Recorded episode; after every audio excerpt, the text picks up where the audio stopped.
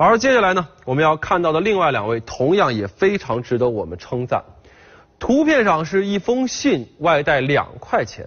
这信呢是山东青岛的王女士写的，她要感谢的是青岛的一位公交司机王师傅。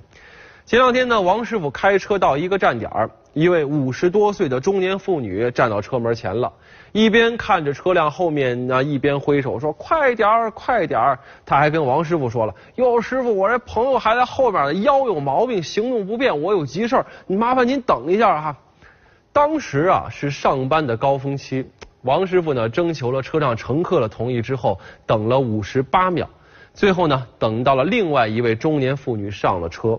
而这位后上车的就是这位王女士，她以为朋友已经帮自己付过车费了，于是呢，在感谢完王师傅和车上乘客之后，她就到车厢后边坐了下去。下车之后，王女士问了朋友，才知道哟，车费没付呢。于是呢，他就写了这封信。信中除了感谢王师傅的耐心等待、他的善意之外呢，还附上了两块钱的纸币，其中。一块钱是补交车费，另外一块钱当做滞纳金。那对于这件事呢，王师傅和他同事们呢也非常的感慨啊。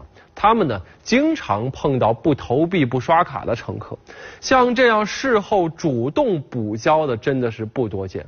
您看看，这就是咱们经常说的互相体谅、互相尊重。